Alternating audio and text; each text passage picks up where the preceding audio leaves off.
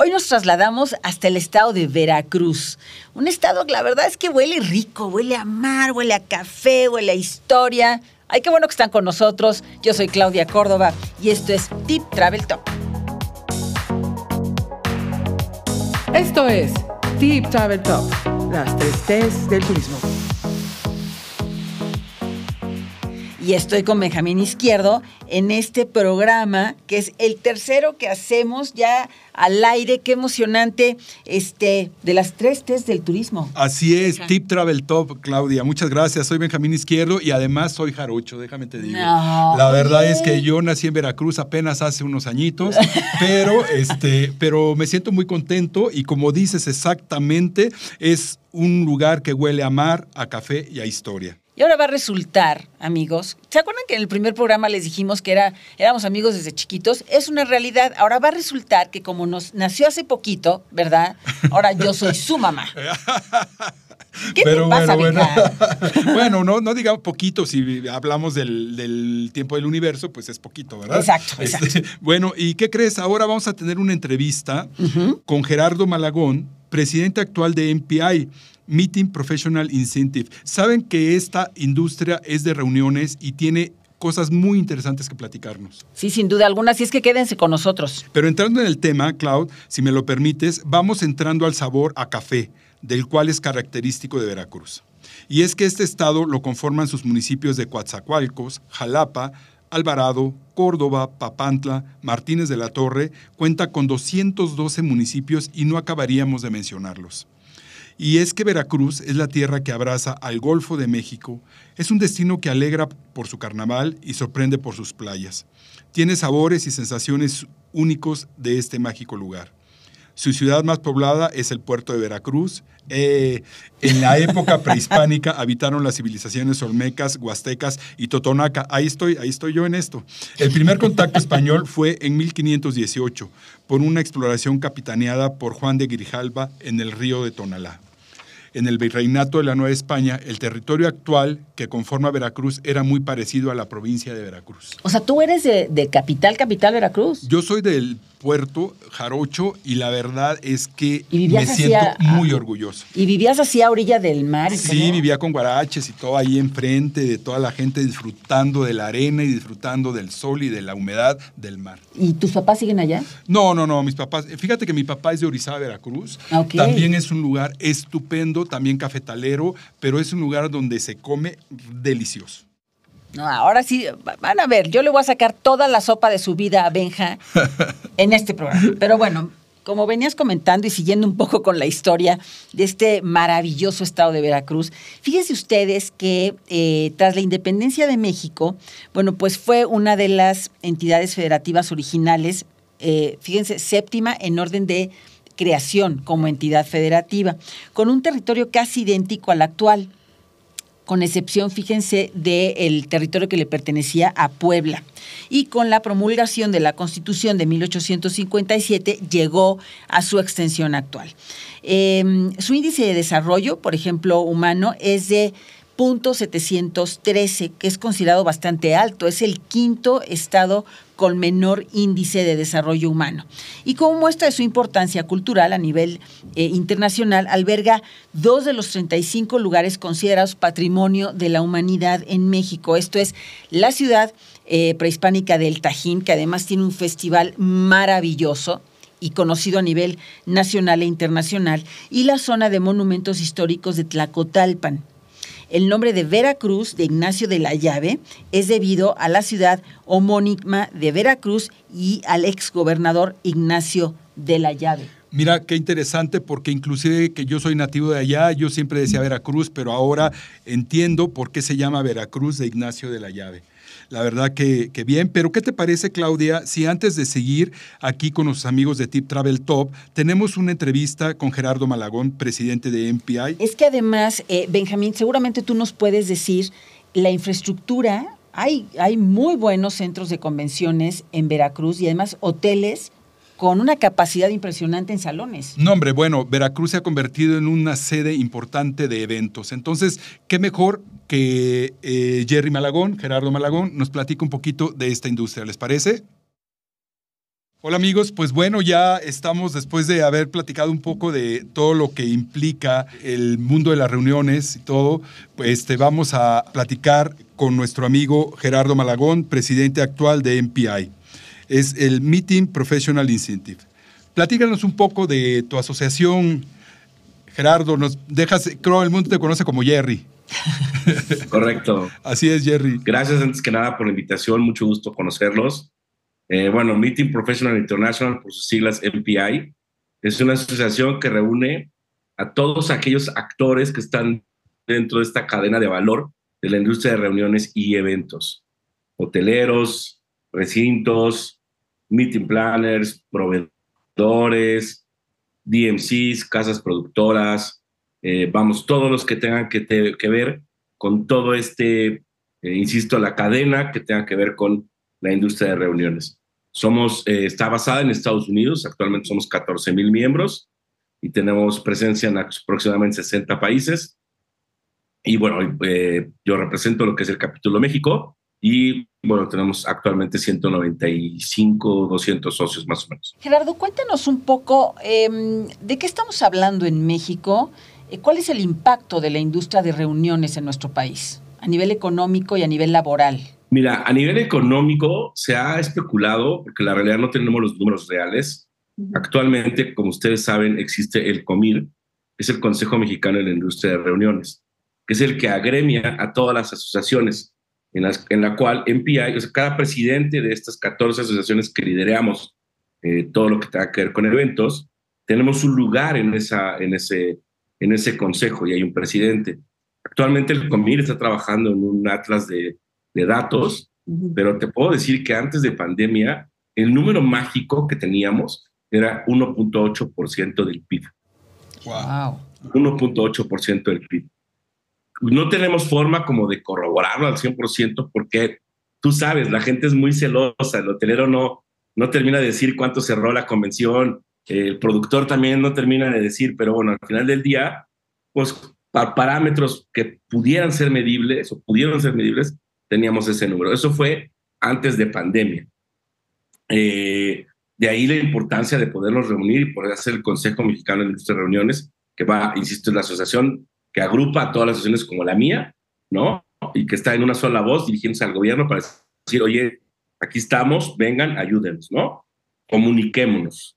Y hablando laboralmente, la verdad te, te mentiría si te dijera cuántos empleos damos, pero lo que sí te puedo decir es que cada vez que generamos un evento, cada vez que generamos una convención, un congreso, una cita o lo que sea, tocamos todos los rubros. Es decir, si vas a una convención a un destino tipo Mazatlán, pues se benefician hoteleros, se benefician taxistas, se benefician, ¿no? O sea, es una gran derrama económica colateral la que lleva realizar eventos eh, en todos los destinos en los que estamos trabajando.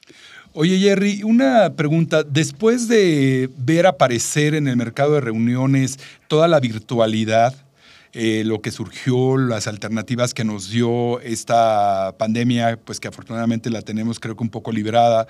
Este, eh, platícame ahora cómo va a ser el 2023, cómo pinta. Eh, ¿Se desaparece la virtualidad? ¿Se aparece, regresa lo presencial? ¿Cómo ven ustedes como gremio? Esta alternativa, estas alternativas? Mira, por un lado, te puedo decir que definitivamente no es tan rentable hacer reuniones virtuales como hacer presenciales. Pero sí pienso que tenemos que sacar lo mejor de los dos mundos. Es decir, lo virtual no se va a ir. lo que hay que hacer es apalancar nuestras reuniones, apalancar nuestros eventos para poderlo lograr. Ahora, ¿qué sucedió a finales del año pasado? ¿no? Fue un boom impresionante de reuniones, un boom impresionante de congresos, convenciones, eh, juntas de trabajo, bla, bla, bla. ¿Por qué? Porque la gente estaba deseosa de verse, de tocarse, de convivir. El face to face nunca va a cambiar la, experiencia de poder conocernos a través de una pantalla, ¿no? Lo que sí es que, pues, inclusive hoy por hoy para juntas de trabajo, difícilmente te citan en la oficina del cliente. ¿Por qué? Porque pues, yo, yo estoy en la Ciudad de México, y, normalmente para ir a ver un cliente me lleva por lo menos una hora desplazarme, más una hora del cliente, ¿no? Con el cliente y una hora de regreso son tres horas, que se sustituyen por una hora en cualquiera de las plataformas que tú me quieras mencionar, ¿no? Y que nos hace más eficiente el día. Eso es un apalancamiento. Entonces, lo que, lo que yo pienso que se viene es, eh, primero, será siempre decisión y gusto del cliente, porque aparte, en la virtualidad es imposible poder medir la eh, seguridad al 100%. Es decir, a la hora que tus datos pasan por algún lugar por la nube, en algún momento alguien puede por ahí pescarlos, ¿no? Entonces, hay empresas que en sus congresos, en sus convenciones, pues dan cierta información privilegiada a sus empleados y que ni siquiera la dejan salir a la luz por ciertas situaciones. Entonces, creo que vamos a seguir en un porcentaje ya muy mínimo, o sea, no sé, el tema de virtualidad como eventos virtuales muy mínimo. Yo creo que estamos operando la próxima semana un evento eh, virtual para el cliente porque le repercutía costos, ¿no? O sea, esa es una de las cosas que, ¿no? Traer gente de toda la República a la Ciudad de México contra contratar, contratar una plataforma robusta y poderles transmitir desde la Ciudad de México, desde las ciudades de su cliente, de nuestro cliente, lo que quieren transmitir, pues les es mucho más económico. Entonces vamos a estar jugando contra eso, pero la mayoría de la gente lo que busca siempre es ver. ¿Por qué? Porque convives más en el pasillo que cuando estás en la conferencia, ¿no? Cuando vas al tocador o cuando vas al baile o cuando estás comiendo, justamente en las reuniones, en las convenciones hay un momento para comer, en el coffee break y esto, conoces más a la gente realmente, porque cuando estás sentado viendo al, panelista, pues no, no, no, no convives con el de al lado realmente. Oye, Jerry, y por ejemplo, em, cuéntanos un poco, ahora cómo se están organizando los eventos en cuanto a temáticas, ¿no? Eh, ¿Hay alguna industria que esté, eh, pues, eh, haciendo más eventos o los o no, por ejemplo, la industria automotriz, porque hay productos que necesitan mucho enseñarse a la gente y hay otros que no. ¿Sí? Entonces, ¿sientes que hay industrias que están respondiendo mejor que otras? Yo lo que creo es que los que están haciendo eventos eh, grandes son los que no tuvieron grandes problemas con la situación del COVID, ¿no? Con la famosa pandemia. Eh, los, los eh, por ejemplo, los automotrices, como bien lo dices, o sea, nunca pararon inclusive de hacer eventos y de hacer lanzamientos. Evidentemente los hacían más pequeños, ¿no? Yo no trabajo para ese dicho, pero, pero conozco y tengo colegas que lo hacen y, y, supe de colegas que llevaron cientos y cientos de gentes a, lo que fue el Mundial, ¿no? Llevados por marcas automotrices. Entonces, ellos siguen teniendo trabajo. ¿Quiénes siempre han tenido trabajo? Siempre han tenido dinero para hacer eventos, los laboratorios. Ahora con los famosos compliance, pues se ajustan un poquito, se parametran de una manera diferente a como lo veíamos hace 10, 15 años, que todos nos hacíamos ricos con un evento de la farmacéutica, ¿no? Pero yo creo que esos dos nichos son los que más eh, están empujando, la farmacéutica y la automotriz porque la de consumo y eso, pues tienen como sus promociones y sus eventos, pero se mantienen como en una constante, ¿no? Creo yo. Sí, oye, eh, Jerry, eh, hablando de esta organización de los eventos y para nuestros amigos de Tip Travel Top, los que nos ven y les gusta viajar y les gusta, seguramente nos estará viendo por ahí algún director de compras, algún director de RH, nos estaré escuchando. Entonces, este, ¿por qué no me dices eh, o me recomiendas tres lugares de playa y tres lugares de ciudad. Este, obviamente sabemos que la República Mexicana tiene muchos, es muy difícil a lo mejor la pregunta seccionarla, pero tu recomendación de acuerdo a tu experiencia para organizar un gran evento. Mira, la realidad es que yo desde hace pues, muchos años que entré a este tema de, de, hacer relaciones, yo tengo más de 20 años haciendo eventos, pero tengo casi 10 años haciendo relaciones públicas. Antes estaba en mi oficina, en mi cubículo, vendiendo eh, vendiendo de boca en boca, ¿no? Entonces, cuando yo salgo y tengo la primera oportunidad de ir a Estados Unidos a un, el, WEC, el World Education Congress, que es el Congreso Mundial de MPI, y, y, veo que se reúnen en una misma mesa diferentes actores y entonces pues, yo vengo y lo veo en México y también, o sea, yo soy productor, pues difícilmente me pude haber sentado con el director del Centro de Convenciones de Tampico, por decirte una cosa, ¿no? Entonces, algo que yo les decía en ese entonces es, tú vas a Estados Unidos y tienes, no te puedo contar cuántas eh, ciudades hay en donde puedes llevar a cabo un evento, una congreso, una convención de 150 personas, pero N, N. Y en México las tenemos, pero no las hemos potencializado. Normalmente es, ¿quieres un evento? Pues es México, Guadalajara, Monterrey. Si no, Guadalajara, Cancún, digo Cancún, Vallarta, Los Cabos, en su caso Iztapa, este, quizás, no sé, Puerto Vallarta, pero tenemos muchos lugares donde tú puedes llevar a cabo y donde la industria necesita fortalecerse para tener más grupos, evidentemente no masivos, ¿no? Como los que pueda llegar a, a recibir Cancún. Creo que de lo que tú, lo que tú quieras marcar, lo que tú quieras mandar de mensaje en tu evento, dependerá la sede. A mí en lo personal me gusta mucho trabajar en Cancún, me gusta mucho trabajar en Puerto Vallarta, en destinos de playa, y me gusta mucho trabajar en Ixtapa. Eh, en destinos de ciudad, me gusta mucho Monterrey, me gusta Puebla, y este, pues son los que he visitado últimamente. La verdad es que a, destinos de, ciudad, como hay ya un poco más de produciría, eh, quizás León, León también puede ser un buen lugar para llevar a hacer un evento. Pero creo que ese feeling también es personal. creo que tiene mucho que ver con un tema personal, de cómo te gustan los eventos, cómo te gusta que te atiendan, etcétera, etcétera. Oye, Jerry, ¿y cómo, cómo es bueno también eh, trabajar con, la mano de los destinos? Porque están estas oficinas que antes eran las oficinas de convenciones y visitantes y ahora son los fideicomisos. ¿Cómo sientes este trabajo que se está haciendo eh, con, con ellos? Mira, eh, la verdad es que es vital, es vital llevar, si tú vas a llevar un evento, es ponerte en contacto con ellos para ver qué te pueden ofrecer, que te respalden, que te den tips, que te den nombres de gente que sí pueda responder a las capacidades que tú requieres como evento. A mí me pasa mucho, voy a ciertas ciudades y me dicen, oye Jerry, ¿no? O sea, que sí queremos que tus agremiados traigan eventos. Y, a nosotros que nos llevan, como por decirte algo, a un FAM o algo, pues el traslado no es tan eficiente, este, las unidades, no sé, o sea, de repente el chofer viene, el operador del transporte viene a hablar por teléfono, cosas que nosotros no permitiríamos en uno de nuestros eventos, por ejemplo, ¿no? Eh, desafortunadamente hoy la mayoría de los eh, fideicomisos están en manos pues, del partido que no está soltando recursos, pero eh, hay muchos que están interesados, que entienden el valor de la industria, que tienen el valor ese número, porque a lo mejor en sus estados es más del 1.8, ¿no? Entonces, este, sí le apuestan, le apuestan bien, te apoyan bien.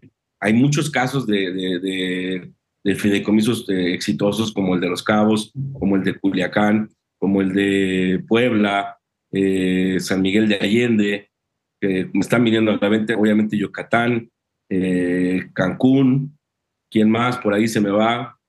Eh, pues, Puerto Vallarta, por supuesto, Puerto Vallarta es incansable, Luis Villaseñor es incansable y un promotor siempre abierto a hacer eventos, siempre abierto a apoyarte.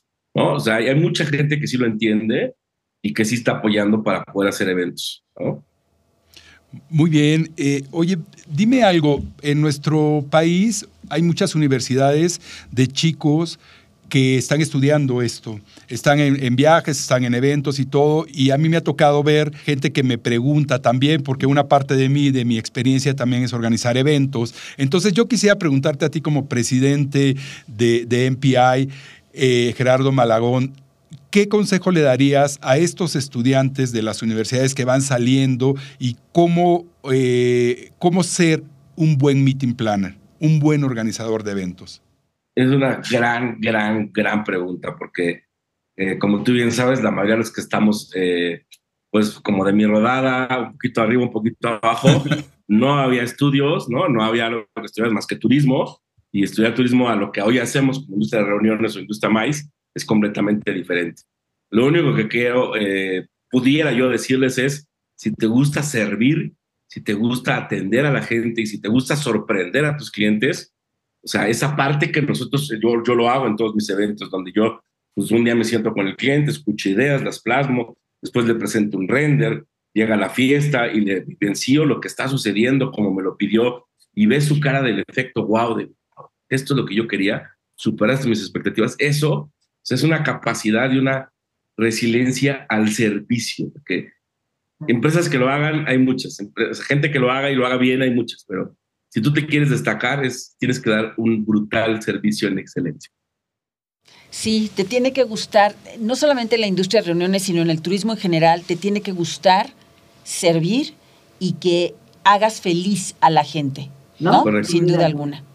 Sí, Gerardo Muchísimas, muchísimas gracias por estar aquí en Tip Travel Top. Mucha suerte para este 2023. Seguramente esa industria va a seguir creciendo, se van a seguir acomodando a nivel tecnológico, pero muchísimas, muchísimas gracias. además también por el trabajo que estás haciendo al frente de MPI, de Meeting Professional Incentives. Muchísimas gracias por estar con nosotros. Gracias, un gusto saludarte, que estés muy bien y ojalá pronto nos dé, podamos ver un poquito de los números a mitad del año, platicar contigo, a ver cómo va la industria. Será un gusto, será un gusto poder estar nuevamente con ustedes. Y bueno, pues gracias por la invitación. Nos vemos muy pronto. Y ya para casi acabar eh, el programa, déjenme comentarles, eh, Benjamín, amigos, que este mosaico con lo que cuenta Veracruz, ¿no? Eh, pues ya que es un estado súper diverso en ritmos, colores, danzas, cantos, religión, y es reconocido no solo por su alma de fiesta, sino también por la devoción, la devoción em, religiosa que tiene. Y son tan diversas que abarcan incluso regiones o bien tan únicas que solo en un municipio o localidad se llevan a cabo y que se están conservando desde tiempos ancestrales e incluso que son resultado del sincretismo cultural indígena y español. Y bueno, pues dedicadas a una fruta regional, el patrono del pueblo o a la conmemoración de una fecha cívica, en definitiva, cada fiesta de Veracruz es una eh, gran manera de, conmemorar, de conocer y de divertirse en el Estado. Hablando de sus fiestas más emblemáticas de este eh, Estado, bueno, pues les recomendamos las siguientes. Fíjense, son el carnaval en solteros de Juan Rosas, luego fiesta de Mecotitla, el Carnaval de Veracruz, la Candelaria en Tlacotalpan, el Congreso de Brujos en Catemaco, Cruz de Mayo en Alvarado, el culto a la muerte en Naolinco, los festejos a María Magdalena en Chico, voladores de Papantla, fiesta de San Jerónimo, fiesta de San Miguel Arcángel, la fiesta de San Andrés Apóstol y solo Benjamín citar algunas. Seguramente tú en tu niñez estás de acordar de muchas de estas. Fíjate que sí, la verdad es que, por ejemplo, recuerdo mucho Tlacotalpan, la verdad, una ciudad con mucho encanto y mucha gastronomía. ¿Qué te puedo decir de la gastronomía de Veracruz? Y bueno, para abrir apetitos, pues este, vamos a ver qué vamos a cenar después del programa. Dice, Veracruz ofrece a sus visitantes una amplia variedad de platillos, entre ellos el guachinango a la veracruzana, el mondongo a la veracruzana, el ceviche, caldo largo, mojarras fritas o al mojo de ajo, jaiba enchipotlado, camarones enchipotlados, los pulpos en su tinta, el arroz blanco, las empanadas de camarón, los pescaditos fritos. Ya me dieron ganas de poner un restaurancito o de ir a un restaurante. Ay, sí podrías. ¿Y tu mamá qué tal cocina? No, bueno, de, lujo. Sí, mi mamá no es de Veracruz, mi mamá es de, Colima, pero pues aprendió mucho de Veracruz, la verdad, porque vivimos allá. Este, fíjense que hay un, eh, hay aquí yo, eh, este, eh, a lo mejor me falta mencionar algo que es muy típico de Veracruz, que son las famosas picaditas. Las picaditas, hasta se me hizo agua a la boca, fíjense, porque son este, como tortillas, como tipo sopes, pero son este, tortillas que van con manteca y luego van con queso, así solamente. Yo no sé qué tiene la masa, no sé qué tiene la manteca o algo, pero saben diferente a un sope regular. Entonces vale la pena comerlas. Por ejemplo, también hablando de bebidas ahora, les puedo decir que son el habanero, mezcal de aguardiente de uva y caña, vino de naranjas fermentadas, el jobo, hecho de base a ciruelas del árbol fermentadas, o el mosco, eh, por otra parte, y el licor de naranja. El muy famoso café de los portales de Veracruz. Bueno, o sea, eso es, es toda una experiencia ir ahí. Entonces. yo dije, Benja se va a saltar la parroquia, ¿no? Que te traen el vaso oye, además, qué maestría para servir el café, la leche a distancia del vaso, ¿no? Y luego hacerle con la cuchara, así, que, que golpeas el vaso de vidrio. Así es, pero antes de eso ellos mismos tocan con la cuchara el vaso, hacen ruido y todo el mundo te voltea a ver para ver el gran espectáculo de la salida del café. Entonces es maravilloso. Entonces hay que peinarse para ir a la parroquia porque todo el mundo te va a ver. Claro, porque despeinado no se vale, ¿eh? Además, eh, déjenme decirles, eh, bueno, tú naciste en Veracruz, eh, Benja, pero yo, mis abuelos eran de Chiapas, pero todas las vacaciones de verano, yo siendo muy pequeña, era ir con los abuelos a Veracruz. Uy. Y se hospedaban o nos hospedábamos en el Hotel Diligencias. Ajá, uy, no, bueno, bueno, toda la vida. El hotel, de hecho, no estoy seguro si exista todavía, pero, pero sí era muy famoso el Diligencias. ¿Tú crees que si los millennials nos están escuchando, como, como nuestro jovencísimo productor, ¿verdad, Víctor? O sea, se nos queda viendo como diciendo, ¿de qué están hablando este par? ¿no? De diligencias. Víctor, ¿tú has ido a la parroquia en Veracruz? No, ha ido. Pero Claudia, nuestra productora, seguramente sí, y nos puede dar ahí unas recomendaciones que ya van a ver después aquí en Tip Travel Top. Sí, sí, sí. Bueno, pues los dejamos así como iniciamos el programa, con sabores, con olores, eh, con historia. Eh, vamos a cerrar este programa de, Tip Travel Top, las tres T's del turismo. Muchísimas gracias por estar con nosotros. Una gran opción también de viaje eh, Veracruz. Escríbanos si quieren más detalles, si quieren más tips sobre este estado. Estamos a sus órdenes. Acuerden, nuestro mail es info.ventas arroba Estamos a sus órdenes, Claudia, Benjamín, yo para contestar y darles tips, tips de viaje y para que, bueno, pues tengan tengan experiencias maravillosas. Yo soy Claudia Córdoba. Y yo, Benjamín Izquierdo, a sus órdenes. Nos vemos la semana que viene.